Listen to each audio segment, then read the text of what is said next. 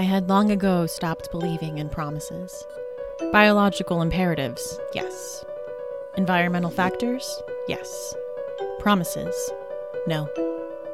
Jeff Vandermeer, Annihilation.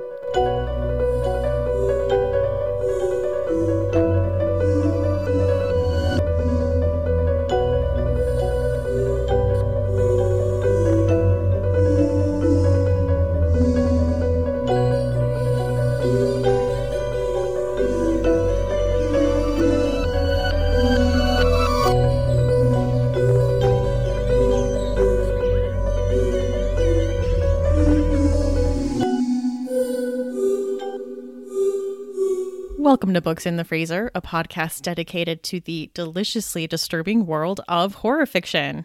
I'm Stephanie. And I'm Devin. And today we are asking the question in space can no one really hear you scream when we talk about science fiction horror? Is that the Jason X tagline? This episode of Books in the Freezer is brought to you by Audible. This podcast wouldn't be possible without audiobooks. So if you want some spooky stories told by some familiar voices, try Stephen King's Pet Sematary, read by Dexter's Michael C. Hall, or The Dead Zone, read by James Franco, or podcast favorite Joe Hill's NOS4A2, read by Kate Mulgrew. For a free audiobook and 30-day trial, go to audibletrial.com slash books in the freezer. Happy listening.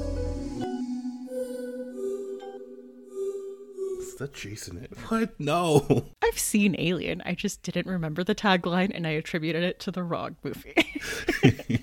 but Jason, sorry, sorry. The other best space horror movie. I don't understand what you're so upset about. Oh my god. And in space, no one can hear you scream because your head is being dunked into liquid nitrogen and turning into a million pieces. oh god. All right. Anyway, I'm excited. I always love genre benders if if you look at horror in general, horror is uh, a bit of a chameleon when it comes to pairing it with other genres. Karma, karma, karma, karma, karma, chameleon. I knew you were going to sing that. As soon as I said that. but yeah, no, it really is. It's it's it's a chameleon. It it blends with pretty much every genre you can come up with. Like we've already had our episode, we talked about comedy and how that's really good at breaking tension, making the story feel like a lot of ups and downs. It really strengthens it. Um, you can add like dramatic stuff, romantic stuff that uh, gets the reader invested into the characters. So you can pretty much tie horror elements or take elements from other genres, put it into horror stories, and then mesh really well. Usually by contrast, horror is like the horrific, and everything else is kind of the um, the counterbalance. But today we're talking about science fiction. I don't know. I think with with science fiction, it's not so much a yin and yang thing. It's they are so well suited for each other. Um, so in essence, I don't think necessarily a sci-fi horror really would count as a genre bender. I think they're just in like natural evolution of each other. If that makes any sense at all. I get what you're saying. We kind of, when we did our post apocalyptic episode and we talked with P.T. Hilton, he talked about how, you know, one story can be, you know, lean more towards science fiction or lean more towards horror. And a lot of that is about ambiguity and how much things are fleshed out and how much information you get we talked about this then too. Like my husband needs world building and he needs questions answered and he does not like things to be left ambiguously at all. He does not like to suspend his disbelief. Like if you are asking him to suspend his disbelief, he wants like a whole history of how this happened. Yeah, yeah, exactly. The main thing with um making science fiction uh as opposed to say fantasy or something like this mm-hmm. is just where it comes from. Like you could take the exact same story, say a dark fantasy story, replace the magic with technology, and then it becomes a science fiction horror story. So like it's science fiction is a really good it's a really good backdrop. It's a really good um, manner of which the horror story is told. Yes, I get what you're saying. It's a marriage of genres that I think people don't necessarily consider, but when you think about it, it's really prominent throughout both genres. Some of the biggest books in both science fiction and horror, like independently, you can you can lump in and talk about on this episode. Um, books like I Am Legend, Matheson, um, Orwell's 1984. People will say that's science fiction, but I mean, you look at the tones and the way that story is told, and I would argue with anybody that that's that's a really powerful horror story. Um, all of H.P. Lovecraft's pantheon of gods are essentially aliens that are beyond our space and beyond our understanding, but they are still extraterrestrials that are exerting their influence on man, and that's why it's referred to as cosmic horror. Um, that's something that would fit into sci-fi as well. Um, then you look at Stephen King. Stephen King, a lot of his titles um, involve science fiction. You look at Tommyknockers, probably one of the bigger ones. Um, recently, Under the Dome, um, that's all about aliens dropping this dome on this small town and then the, the human condition within inside. Uh, Dreamcatcher is all but alien invasions, and Cell is one of the most recent ones I've read, where the cellular signal uh, turns people into basically these mindless zombies, and it becomes a zombie apocalypse based on this signal sent from cell towers. There, there's a lot of just you would call them horror novels that I think would fit into sci-fi, and I think just a lot of sci-fi that you would fit into. Yeah, I'd also like to add Frankenstein. One of the first science fiction novels ever is one of the most iconic horror monsters ever created. So Mary Shelley's Frankenstein, yeah, that's another good one as well. Uh, Robert Louis Stevenson's uh, Jekyll and Hyde. I mean, that's there's very few things more iconic than that. That is alchemical, but that's still part of you know the scientific method here. And if you go back to when uh, Orson Welles performed War of the Worlds over the radio broadcast and caused uh, panic in the country, um, you'll it's hard to argue that War of the Worlds wouldn't count yourself as amongst you know a, a horror experience if nothing else. So it's it's very prominent. Like I said, these these two these two ideas blend really really well. They're they're well crafted for each other I think so. you'll you'll have your books um, and you'll you'll see some of them that we talk about later you'll have your horror novels that have science elements science fiction elements and then you'll have science fiction novels that have horror elements but more so than normal more so than other um, genre benders that we've talked about before i think we're going to see these as more natural more and more cohesive Yeah, like I definitely think the lines were blurrier than usual with our picks, and I would say more so than not, most of these, at least my picks anyway, would be shelved in science fiction before they would be shelved in horror. If people start getting really technical about it, I would say most of them on my end, strong science fiction, elements of horror. Yeah, mine. Um, without going to spoilers yes, because we're not there. One of them I would probably rate more of action y, and one that didn't quite make the, the list for me this uh, this episode was The Fireman by Joe Hill. Literally before recording, I changed my mind about having that as one of my picks. Um, that one is a horror novel. Uh, it's about a kind of a disease that's taking over a lot of the world, where you're getting these like scalish kind of markings over your body, and then they they ignite and people are exploding. The way it's presented is it's very it's very horror. It's very end of the world um, pandemic kind of oh is this really happening kind of thing. They don't dive too much into the science of it, but when they do, they still do. And the a viral outbreak and people looking into the causes of it, the treatments of it, the uh, surviving after, all this fits within the realm, the overall realm of science fiction. So again, it's another one where it's it's very difficult to pick a, a book that's you know exclusively say oh this is a horror novel but oh there's some science fiction in it a lot they're so murky to look and see which one's which a lot of times dark science fiction and science fiction horror are nearly indistinguishable it's just depending on the person reading it and how they view what they're reading It's funny because there was also a book that I was going to pick, but I didn't because of the science fiction element in it. I was going to pick The Shining Girls by Lauren Beukes, which has a time traveling serial killer. And I switched it out for another time traveling murder book. But I picked the one I went with because the time travel aspect was a little more fleshed out. And I thought that would be better for science fiction readers because The Shining Girls was really interesting and really great. But I would say the way time travel is handled would be more fantasy because it's a portal and it's just like, just deal with it. There's time travel now. Okay. And this one, it's like, we discovered time travel. Here's how it happened. Here's the history of this. And here's the rules. And here's the protocols we have in place.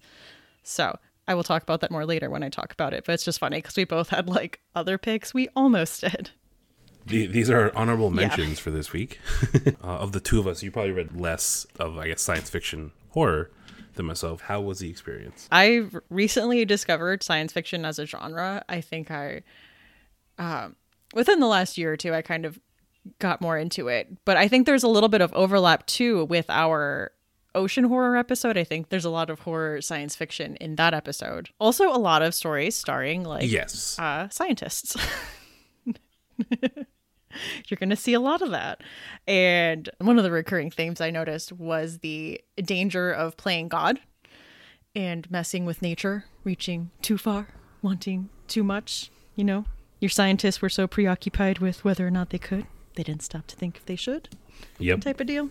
Yeah, you find um there's a lot of um not I was going to say Christian uh, science fiction authors, but I think it's just religious uh, authors in general will tap into that heavy like man basically defying God by kind of overstepping his his boundaries um, and getting punished for it. I mean, that's in in a sense that's what Godzilla was. Not on religious terms, but Godzilla was uh, a warning against nuclear testing. I did not know that. Uh, Godzilla was done in the wake of not like not even ten years after Hiroshima, so it was the dangers of nuclear weapons, nuclear arms, um, and a warning to to man of what what will happen if we continue doing this. This is the the genesis of what brought on the Godzilla series or just messing with the laws of nature. Basically, defying the natural order of things. That's a very common thing, and but again, that's something. It's not exclusive to the really sci-fi. You find that a lot in horror as well. Is people, you know, overstepping. Also, two out of three of my picks are expeditions into the unknown. So just explorations, caves, space, you know, the deal. Which is another really strong, strong element of science fiction when you look into the darker side of science fiction. I mean, what other fear is more universal almost than fear of the unknown. Horror taps into that really well. When you mix that fear of the unknown with, uh, you know, sailing through space or cave diving, that's like a, a nightmare for like I'd say more than half of the population. Um, what you don't know, because then your mind is, creates all these elements and all these things that can be absolutely paralyzing if done well, aka like the Descent. I love the Descent. Would you consider that sci-fi horror? Uh, Descent, probably not sci-fi. Yeah, I'm like I wouldn't. So let's take the Descent, and if they added an element to the story where, um, not just a scientist, but somebody educated, um, talked about like the evolution of man, how we came from potentially living in caves and nocturnal kind of things, and where we are now, and then the descent happened, that would probably fall into science fiction because they explained the science behind the creature's origin and then the creatures mess stuff up. I wouldn't say the first one is sci fi. I've never seen the second one, but she does. One of the characters has to go back down into the cave. So I don't know if she has outside people that speculate as to what the creatures are a little more in the second one. I didn't know there was a sequel but yeah, that's that's that would be adding a science science fiction element to a horror story. But it's still, as I said earlier, how easy it is to to blend the two together.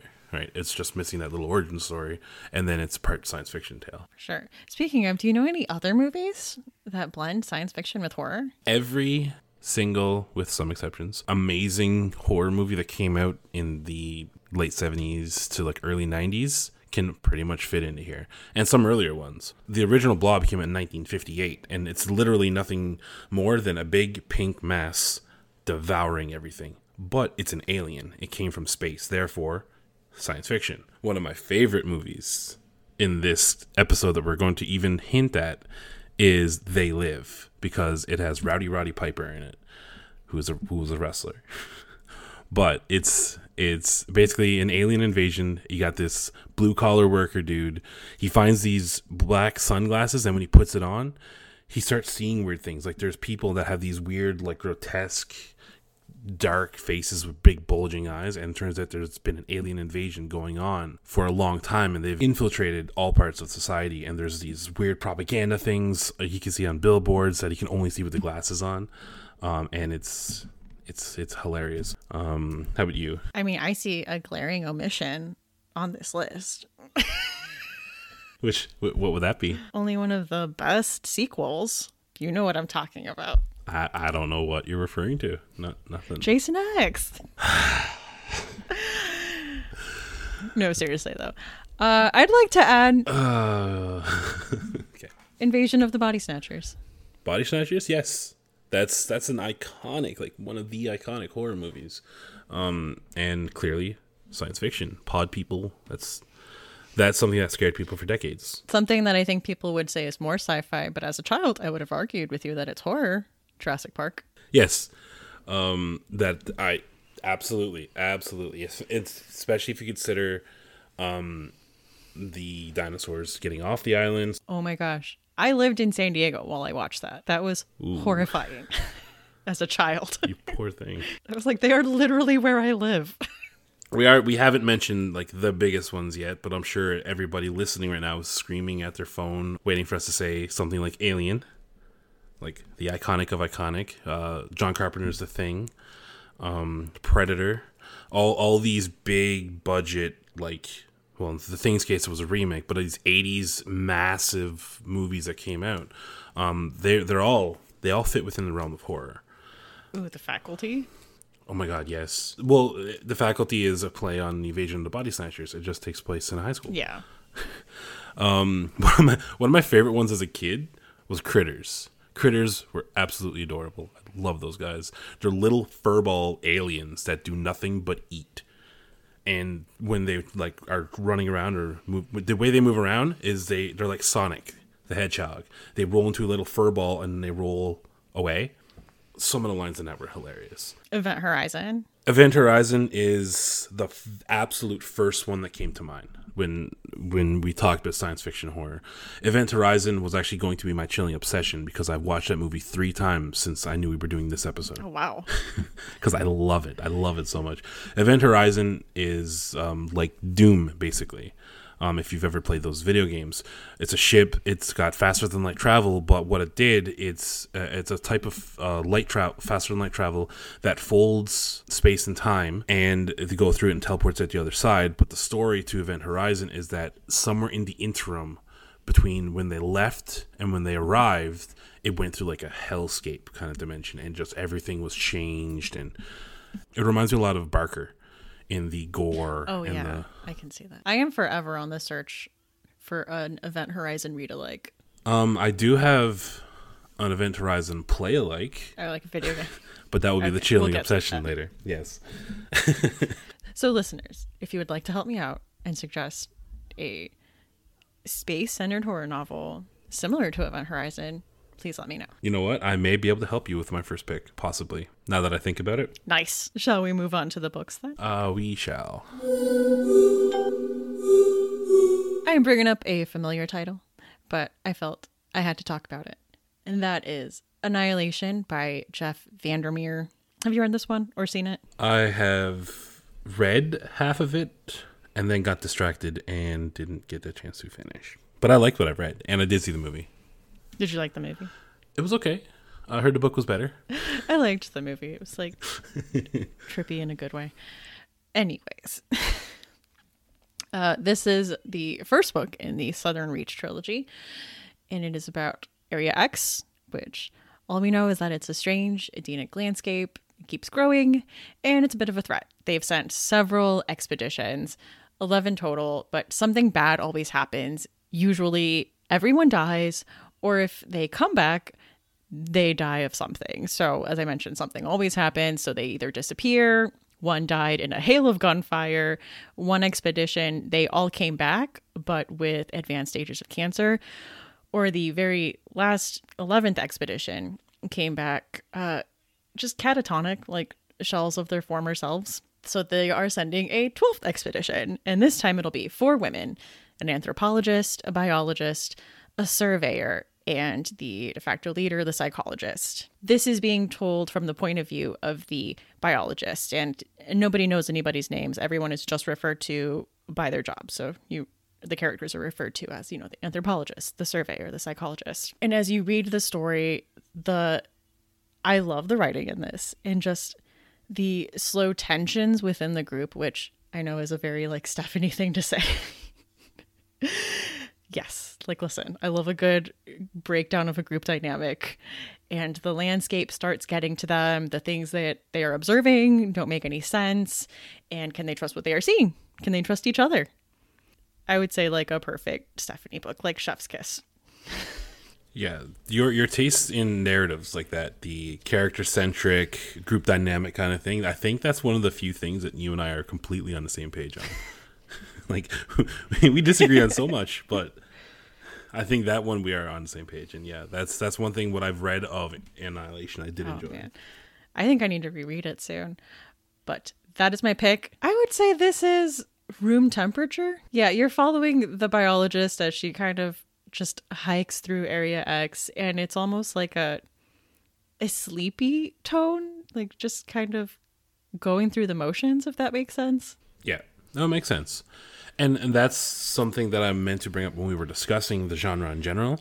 Is that in the the more heavy you go into the sci-fi, the less of a temperature mm-hmm. we're going to get on this, um, because the way science fiction horror tends to do it is if they go heavy sci-fi, then they're explaining away a lot of the things that are happening, which immediately diminishes like the, the intrigue and the mysterious factor of it. So the more they explain, the more scientific they are about things, the, the harder it is to really get a fright out of it. I agree.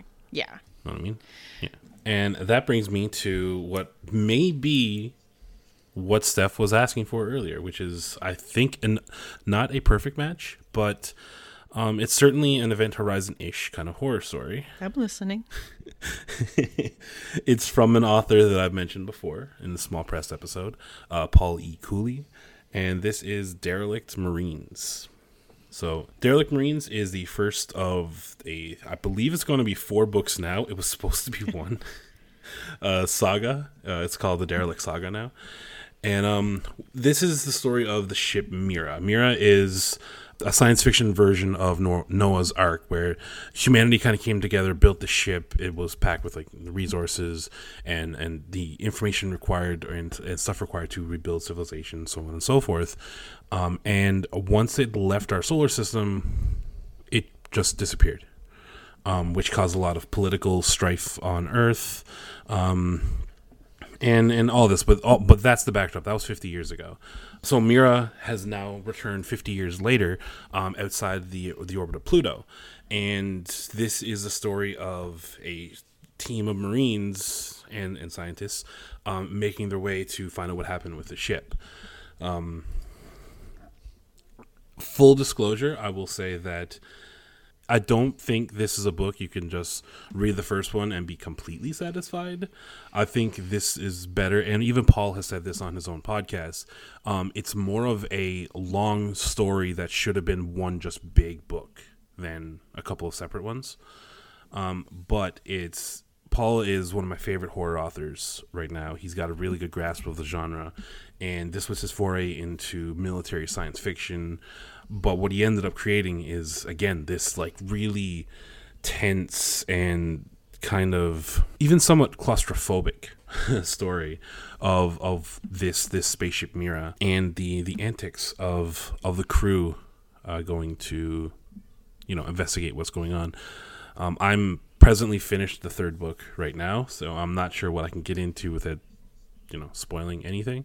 But yeah, um, it's definitely worth a worth a read. I'd say worth a listen. Uh, Paul is a podcaster. He podcasts all of his fiction as well, he, so he narrates it himself, and the audiobook is read by him too. So, yeah, I would highly recommend his work, especially this one here. This is one of his more uh, more successful titles that came in recently. And in terms of a temperature rating, for the series, I would probably maybe put it in the fridge. Um, this first one has a lot of build up, so probably closer to room temperature, but I do think it's a good read worth your time. I'm gonna check it out for sure. I'm glad to hear. Thank you.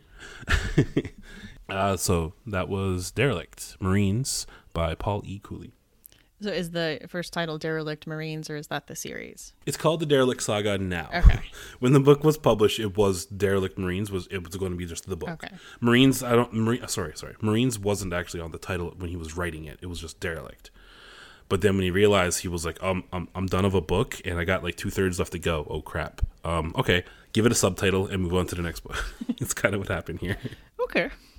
So my next pick is The Luminous Dead by Caitlin Starling. So this was actually a new release, came out I think early April, and it follows our main character Gyre, who is a cave diver, but she may have you know, fluffed up her resume a little bit, may have lied about some of her experience in order to get this job because all she wants is to save enough money to get off her home planet and she has a mission. She just has things she wants to get done. This is a big job that pays really well. So she felt like she just kind of did what she had to do. So, like I said, she lied about how much technical experience she had as a cave diver, but she does get this job and you know there's things that she was expecting like when she she took this cave diving job she was expecting to have a you know whole crew of people that she was talking to you know that she was reporting to uh, what ends up happening is that there is only one person that she's reporting to named m so, what's really interesting about this book is that it is essentially a two character novel. So, you have Gyre, who is going through, and M, who is uh, monitoring everything on her suit, monitoring all her levels, and telling her where to go and what her objectives are for each day. This is a multiple month journey that she is on. And I will say one of the things that I found very interesting was the preparations that she had to do surgically for this trip because they didn't want to waste any time with like eating and stuff like that. So so I thought that was just a very interesting little tidbit there. So she has objectives every day. She has to get to certain camps where she will find supplies, you know, battery backups, any uh, food substitutes that she needs at each camp. Things start to get a little tense though when Gyre doesn't know if she can trust M and M starts to cross some lines and take some liberties and starts dosing her with things and it becomes very clear that M is going to do whatever it takes to get this mission done. And Gyre is wondering like at what cost and her safety is dependent on this one person. So it's a very tense back and forth. You don't know who can trust the other person. And Gyre finds out that M knows that she lied. So now she's holding that over her. So listen, very character centric two person story. But what starts to go on is Gyre starts to suspect that M is lying to her because some of the packages with what is supposed to be her supplies aren't there and supposedly she's alone in this cave. So is that not the case? It's what lines is I'm willing to cross because then as soon as Gyre gets really upset or anything, she gives her a sedative because she can dose her with the suit. Oh, okay. I got you. And like keep her docile, and she's like, I don't, I don't care. I just need this mission to get done. So it's like a, a back and forth. Who can trust who? Who's lying? Okay. That sounds cool. Yeah, there's definitely claustrophobic parts. And in her resume, Gyre says that her specialty is like very tight spaces. And I'm just like, no, on every level from me. No, thank you. Got a little uh, claustrophobia there? I think I do. I don't know. I I would say like thinking about it, no, but I would say I get more freaked out being in spaces with a lot of people. That freaks me out more. Like not being able to get out, not being able to move my arms. What about you? Um, no. It's a very boring answer, but uh, no. Well, to be fair, it's been a long time since I've been subjected to closed spaces, so I, w- I would think I'm not claustrophobic in any way. And I actually like crowds because it's easier to kind of blend and disappear and not be noticed. Okay, you guys may not believe me when I say this because I talk a whole lot on this podcast, but I'm I don't like attention. I don't like being the center of attention at any point in time. So like if there's a lot of people around, I love disappearing within the crowd. I also don't like attention. So I don't like being around a lot of people. okay, I'm going to pitch you a 90s sitcom episode idea. So you're saying that, well, you know how, like, in 90s sitcoms, they always had that episode where, like, you have to touch the car for like 48 hours and the last person to stay touching the car wins the car and they get into like a bunch of shenanigans. I've seen like two episodes of shows that did that. I don't know, but I feel like I saw it a lot. So so you're saying if there was one where you had to like sit in a coffin, but that coffin had like holes in it, you would do that? What surprise? Let's say a million dollars. Yes, totally. Wait, am I in there with other people? No. Oh God, yes. No, jeez. I would totally do that. Like I would I would attempt it. I just don't think I would last very long. I don't know how I feel about close spaces. I don't think I'm that bad with it, but I do love isolation. Oh my, that's why my day job is working overnights by myself, or it was. Uh, I love isolation so so much. But yeah, yeah, yeah, twenty bucks easy. So if uh, listeners want to PayPal some money in a coffin, I will totally do that for the podcast. I think it has to be with like multiple people, and then it has to be like a last one standing kind of deal. Oh yeah, yeah, that's fine. As long as you know they, they deliver food and such. So. Yeah, I mean, yeah, okay, they're not okay. gonna starve you. Yeah, God. You get like bathroom and food breaks. Although in this scenario, then there would have to be like a ton of coffins. Like I don't know. I didn't think this through yet. Okay. I didn't think through all of the the things that would have to happen, but good to know. So anyway, I will say the luminous dead is room temperature with some fridge moments. You do have the claustrophobic parts where she is squeezing through caves and having to dive underwater and where she is climbing and exhausted and trying to make it to her next camp, but doesn't know if the supplies that are supposed to be there are going to be there. And of course, you have the whole idea, which is is she in there alone? And if not, what is in there with her? So, some fridge moments there. So, that was The Luminous Dead by Caitlin Starling. So, my next pick is from another author who's well known for his podcasting, um, Scott Sigler.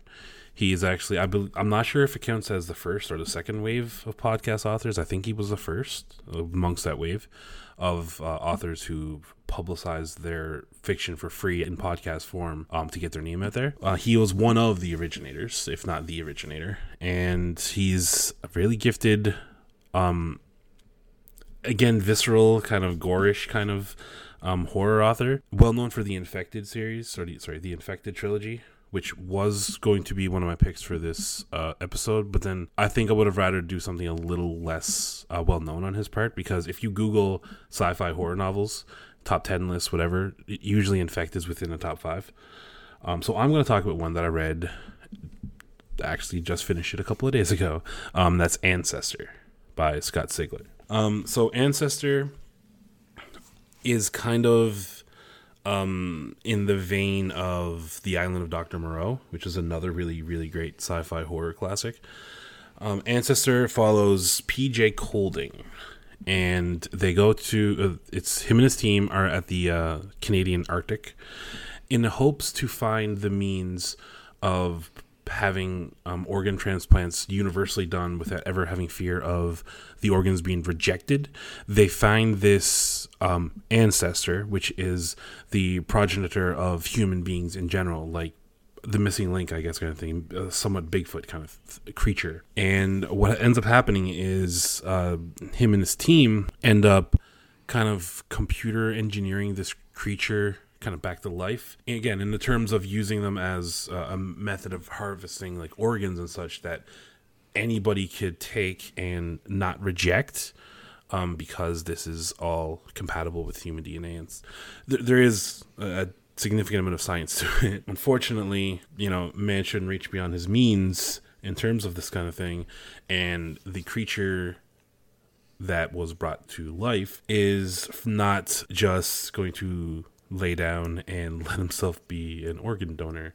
Um, it becomes a really graphic kind of creature horror story as um, the new life forms now that have been brought back by use of technology are now kind of stalking and, and preying upon the uh, the scientists that brought them back. And all of this takes place under the vein of a snowstorm that's kind of keeping everyone contained into the the facility of which they uh, they are working. You get a lot of good Island of Dr. Moreau and The Thing vibes from reading this book.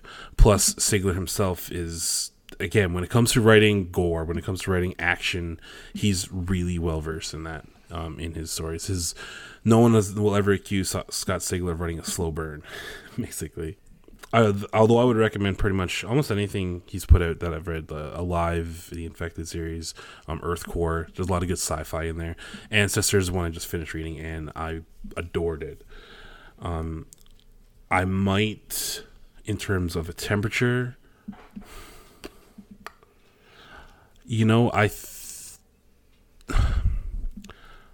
huh, I want to say fridge but I think there's a lot more action to this where there could have been more tension. So I'm probably going to have to go with room temperature um, as well for this one, even though, again, it's a very cold room temperature. Okay. I've seen Scott Sigler a lot, and you're right. He's definitely one of the big names that pops up when you Google sci fi horror. Yeah, like I said, uh, he got to start publishing his stuff for free um, just on his podcast, ep- like weekly episodes of like a chapter or two, and that's how he got well known. And then he got traditionally published with uh, Del Rey. So yeah, he's he's really he has his own, um, I guess technically indie published series of science fiction sports. Okay. the GFL series where it's like they have so many different like different sports games. And anyway, that's that's a whole different kind of podcast. So we'll s- stop there. But uh, but yeah, he's he's well known. If you like sci-fi horror, you already know who he is. Uh, this is just my nod to check out Ancestor because it's one I don't necessarily see a lot of people talking about. Right on. That was Ancestor by Scott Sigler. So my last pick is the time travel murder story that I mentioned at the top of the episode. Yay! This is The Gone World by Tom Sweterlitsch. And this follows Shannon Moss, who works with a special division of the NCIS in 1997. She's assigned a murder case where a Navy SEALs family was brutally murdered and his teenage daughter is still missing. And the Navy SEAL himself is also missing. And he was a part of the USS Libra, which was a ship that explored the darkest corners of deep time. It has a connection to Moss's own background. In hope of finding answers and finding the teenage daughter and just kind of finding out what happened here, she travels to the future for answers. Uh, so, in this book, by 1997, the military has discovered time travel and does use it from time to time. So when she travels forward in time to I think like 2015, she meets up with other Marines and looks through files to see if in this future we figure out what happened and if we ever find the daughter or find a body. But the way this is laid out is when you travel to the future, that's not necessarily the future. It's called an if. So it's just one of many possibilities of what the future could be. Of course, the time time paradox you find a lot in time travel. Oh man, it this one made my head hurt, but in a good way. A lot like Dark Matter by Blake Crouch. I think when you start talking about like yeah, that and just you know parallel dimensions, you're like, wow, okay. so I would say because of that, there is a little bit of a, a minority report kind of bit to it. She's working against a lot of things, but one of the things that she is working against is this event called the Terminus, which will bring the end of humanity. So, the Terminus and any scene where what the Terminus is and a world where the Terminus is here is described are horrific and do add a little bit of cosmic horror. Yay! And every time that she travels and people come back in different ifs, the terminus keeps getting closer. So, you know, they come back and they're, they say, you know, it doesn't happen until 2040. Or, you know, we came back and this time it happened in 2020. This time it happened in 2007. Right. It is just so gory. This one is very action packed. You know, this is a little bit of a procedural. She has a murder case. She's trying to figure out what happened. But there's just so much going on here.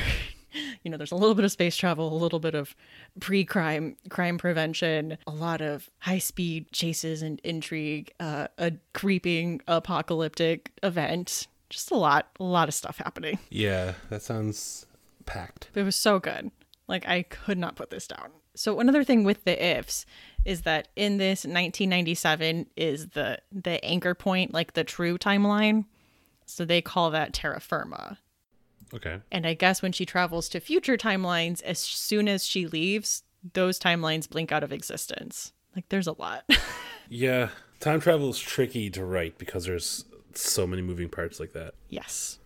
So if you want something that's a little bit of a mind bender, I would definitely suggest this. This one was a lot of dark fun, very fast paced, like I said. Uh, I would say this is Fridge. Fridge? Uh, yes, there is a lot of moments of dread, uh, a lot of gore, a lot of people dying in this one. So surprisingly, we do have a Fridge pick here. Yay. So this is The Gone World by Tom Sweterlitsch. Okay.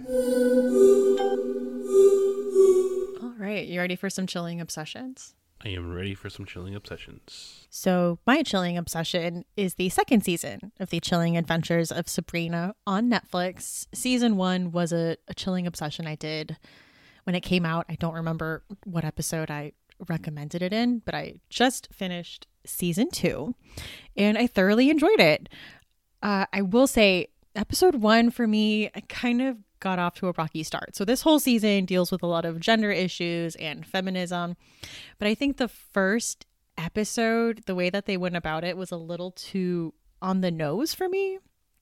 There wasn't a whole lot of nuance and a lot of subtlety. They were very much like, this season we're talking about. And it just it didn't quite work for me from a, a storytelling perspective. I wanted it to be a little more nuanced within the storytelling. But other than that, I thought the rest of the season played out really well. I thought there was a lot of stories that I was very interested in, a lot of character arcs that I wanted to know what happened. Um, as usual, there's one episode per season that's kind of a standalone.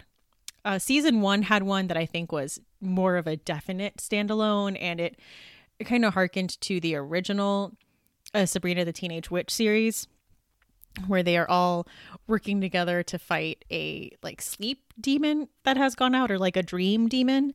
That was a really good episode. And this one had a similar episode in that it it kind of broke the regular narrative and chain of events by having it take place at Dr. Cerberus's store and there's a fortune teller and each character comes in and gets their fortune told. So it's not quite a standalone because you do need to know what's going on with each character and where they are in the story, but I think each season does a good job of having like a nice little episode break to do something a little fun and a little different, which I really enjoyed. Um they did some things with the love triangle that uh I'm not a huge fan of where when they're making room for a new love interest, they make the old love interest seem stupid and lack personality, which I wasn't a huge fan of. But I get it. I get why everyone likes a certain character. I understand where the story went with that. I really enjoyed it. Definitely check it out if you haven't already. It's on Netflix. Uh, I just really like, I think, the feel of the series and the tone and the atmosphere. I love the kind of 60s vibes it gives, even though it's very much set in present day. They they do a lot to give it that aesthetic and that feel. So that is the Chilling Adventures of Sabrina season two. So I guess it brings me to mine then. And mine, um, as per usual, I'm going to try and stick with the topic and stay on brand. And I'm going to talk about something that's relatively older. Um, if you're a video gamer, you already know about it for sure, and that's the Dead Space series. Uh, Dead Space was a game that came out back in 2018. Wow, minus 10 years. Uh, came out in 2008. I was like all the way from 2018. Wow. I'm losing my mind. Um, no, it came out in 2008. Um, it came out to critical acclaim. It was massive back then. So, like I said, if you're any kind of gamer, you already kind of know about it. But for you, if you don't, and you're just getting into games, or you're a little younger, this is basically Event Horizon, the video game. Um, you take control of Isaac Clarke. Uh, you are on a ship on your way to this um, I believe it's like a mining facility originally, like a, a scientific outpost um, that has lost communication back with Earth. And when you arrive, uh, your ship gets damaged, so you get stranded there. And the game is you trying to figure out what happened, get your uh, ship basically repaired so you can escape.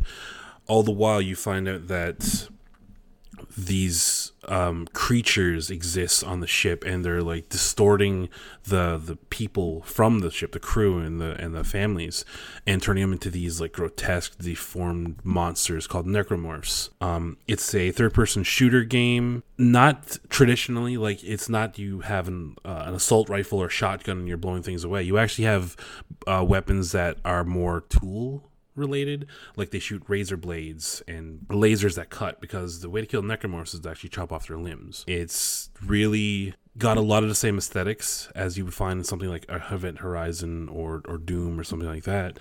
Um, lots of good jump scares in it. The creatures are terrifying, and there's a psychological aspect to this because um, the whole premise of this is that the mining facility found this like big artifact, and then people started worshiping it like it's a god, and then changing themselves, and it, gets pretty in depth. Um, there's three games in the series, the first two of which are really good, um, and yeah, like I said, if you if you like stuff like Event Horizon, you like these derelict spaceships um, these pseudo sci-fi slash horror kind of experiences. I think Dead Space is really good, and even for a game that's 11 years old now, it still holds up. I played it myself uh, on stream like two months ago, played through, and it still holds up like a game that came out today.